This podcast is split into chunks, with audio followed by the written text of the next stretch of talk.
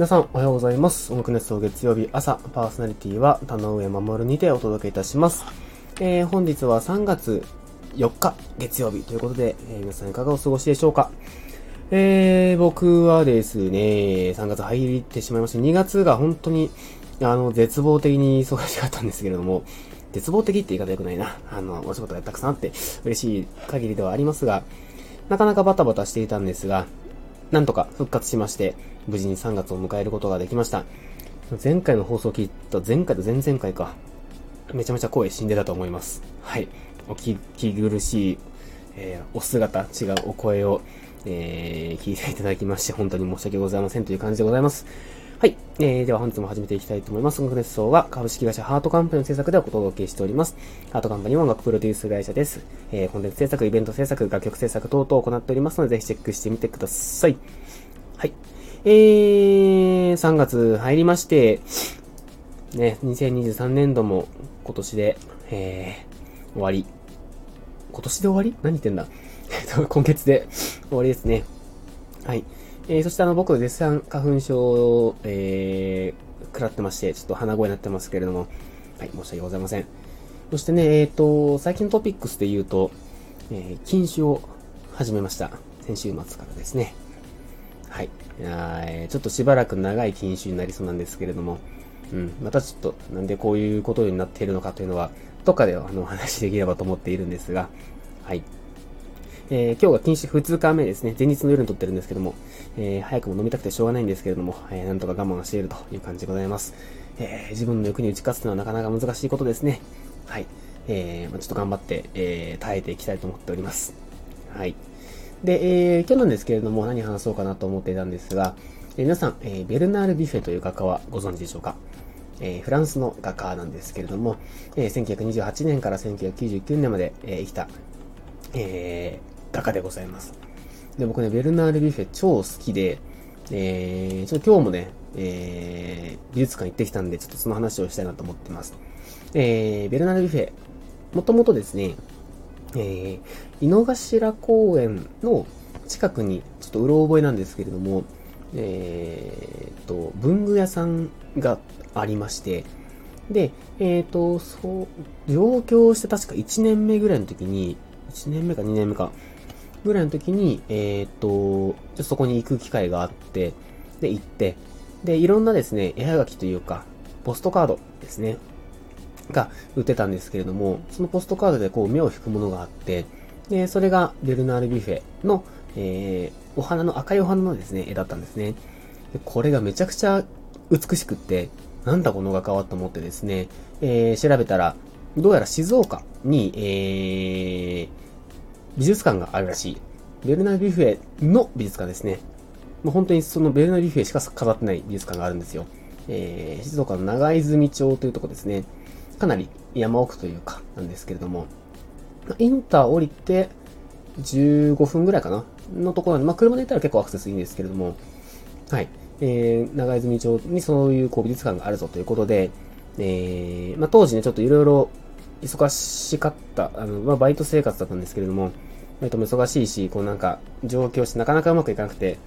苦労した時期だったので、えー、ちょっと癒されに行こうと思って車を借りてとことこ行ったんですね。一人で。で、それがすっごい良くって、なんかその、もちろんその場所も良かったんですよ。えー、ビュッフェの美術館もすごい良かったし、ビュッフェのその、絵もすごい僕好きなんですよ。あの、知ってる方、いら、ちょっとマイナーなのかな？わかんないけど、結構その戦後の、こう、暗淡としたというか、暗い、こう、雰囲気というか、もうすごくこう、ショッキングな、えー、描き方で描いている。まあ、ショッキングというか、あの、具体画っていうか、何ですかね、こう、抽象画とは真逆を言った、でも抽象的なというか、すごい独特のですね、ちょっとこう、見る人が見たら怖い絵なんですよね。でもそれがすごくなんか自分的には刺さって、めちゃくちゃこう癒されたし、あの、クレマチスの丘っていうですね、なんかその、公園とか、まあ、いろんな美術館とかのが、こう、併設されてるとこにあって、で、えっ、ー、と、井上康さんっていう、まあ、が、えっ、ー、と、文豪、文豪という方で、多分正しいと思います。文豪の、の、えー、博物館があったりとか、あとはですね、えっ、ー、と、バンジっったかな、万事彫刻庭園美術館っていうのがあったりしてですね、彫刻の、えー、美術館っていうか、があったりとか、本当にそこだけですごく楽しめる、あの場所になってるんです。で、すごくこう、リフレッシュできるし、えっ、ー、と、当時ですね、電波もほぼ繋がらないような状況だったので、なんかそれもそれでまたこう、デジタルデトックスもできるというか、で、すごくその場所がですね、そう自分にとっての癒しスポットかつパワースポットになっていて、で、結局その日は、えっ、ー、と、沼津の、えー、ホテルに泊まるお金がなかったから、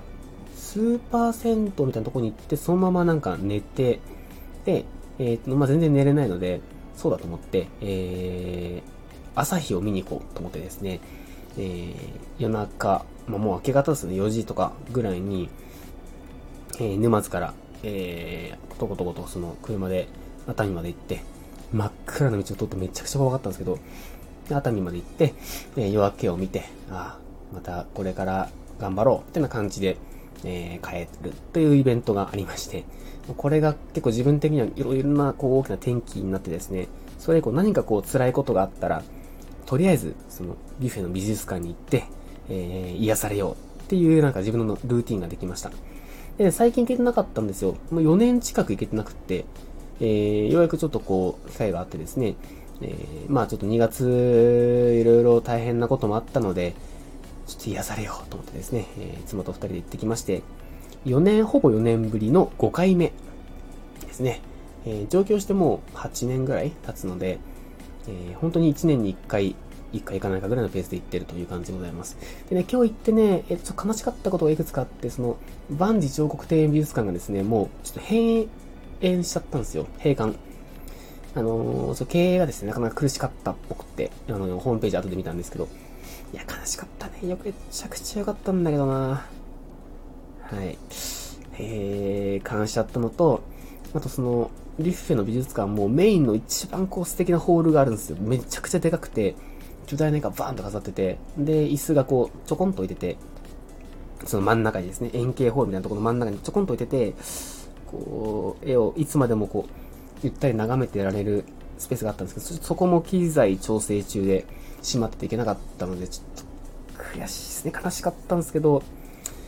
はい、あの、まあまあまあまあまあ、まあまあまあまあまあ、ね、いろいろありますが、えー、まあでもそれでもやっぱパワースポットでしたね。あとね、なんかあの、吊り橋とかもあったりするんですよね。ちっちゃな。この吊り橋またいいんですよね。で、何が一番いいって、まあいいのか悪いのか、人があの、少ないんですよ。すごくこう、のんびりと静かな場所なんですよね。めちゃくちゃこう、東京の美術館ってもう賑わってるし、ガヤガヤしてるし、人多くてなかなかゆっくり見れないんですけど、このビフィ美術館は、あのー、すごくこう、平和な空気が漂っていて、ほんと穴場中の穴場って感じなんですよね。今日はね、ちょっと多かったです。なんかあの、ビフペのその美術館の特別展みたいなのができる場所がちょこっとあって、そこにその、地元の、えー、子供たちの絵が飾ってあって、それを見に来た子供たちがいっぱいいたんですけど、はい。まあね、今日は結構賑わってた感じだったんですけど、いつもはね、結構静かにゆっくりできる場所となっております。なので、今度ちょっとまた平日行こうかなと思ってるんですけど、はい。こんな感じであの、ビッフィ美術がめちゃくちゃおすすめです。はい。あの、もし静岡に行く予定がある方は、ぜひ立ち寄ってみてください。こんなに、いい画家もね、僕は、僕一番好きですね。もうどんな画家より一番好きです？ベルナル・ビッフェ。はい。そしてあの、本当に癒される場所なので、ぜひ、あの、機会があれば行ってみていただければと思います。はい。えー、ということで、えー、続いてコメント返ししていきたいと思います。えー、まずは、えー、栗おじさんさん、いつもありがとうございます。おはようございます。インゼリーはだるい時の味方ですよね。最近は温度変化もひどく、体調を崩してしまいがちなので、何卒気をつけてくださいな。お仕事も大事なのは重々承知ですが、体が資本ですからね。なるべく休める時にはしっかり休んで元気とは言いません。なんとなく回復して頑張りすぎずでいきましょう。蒸気でホットアイマス、これで買ってくださいな。ということで、あありがとうございます。ハートボックスチョコ。あありがとうございます。買わせていただきます。いやー、これね、えー、インゼリーね。はい、これ。ウィーダーってもう言わないんですね。これ、悲しいねいや、でも僕は言い続けますよ。みんなが誰、誰一人としてウィーダーって言わなくなっても、ウィーダーって言い続けます。ツイッターもね、えー、意地でも X って言わないぞみたいな、えー、なんかありますけども。はい。えー、いつもコメントありがとうございます。ちょっとね、お酒も、えー、禁酒中ですし、ちょっと徐々にね、えー、体も作っていきたいなと思っております。いつもコメントありがとうございます。そして、ホットアイマスもありがとうございます。はい、続いておにぎりさんですね。えー、コメントありがとうございます。ウィーダーインゼリーよ、昔よく食べてました。運動系の部活してた頃と、風邪ひいた時のエネルギー源として重宝してました。ここ数年食べてないので、久しぶりに食べてみようかな。まだしばらく気温差も落ち着かないでしょうから、どうか体にご自愛くださいね。ということで、温かいコメントありがとうございます。そう、確かに部活中食べてましたね。うん、僕サッカー部だったんですけど、リーダーめっちゃ食べてた気がします。なんかあの、でも結構高かったんですよね。なんか自分で買うには、こう、気が引けるというか、だから部費で買ってもらったやつをめっちゃ飲んでたし、なんかこう、争奪戦をしてましたね。で、こう、学生的、まあ、当時中学生とかあったんですけど、中学生的にはね、ウィーダーなんかでお腹が持つはずもないので、ウィーダー飲みながら、あの、ご飯もバリバリ食べながらみたいな感じでやってましたね。いやー、懐かしいなそしてね、3月入ったけど、まだ寒かったり暑かったり、まあ、なんか、ガタガタしますね。早く暖かくなんねえかな。あと花粉早く収まんねえかな。なんて思ってます。はい。ということで、いつも、えー、皆さんコメントありがとうございます。また、ぜひコメントしていただけたら嬉しいです。はい。ということで、えー、本日はそろそろこの辺にしたいと思います。えー、またぜひ聞いてみてください。それではまた月曜日、今週も頑張っていきましょう。田上でした。バイバイ。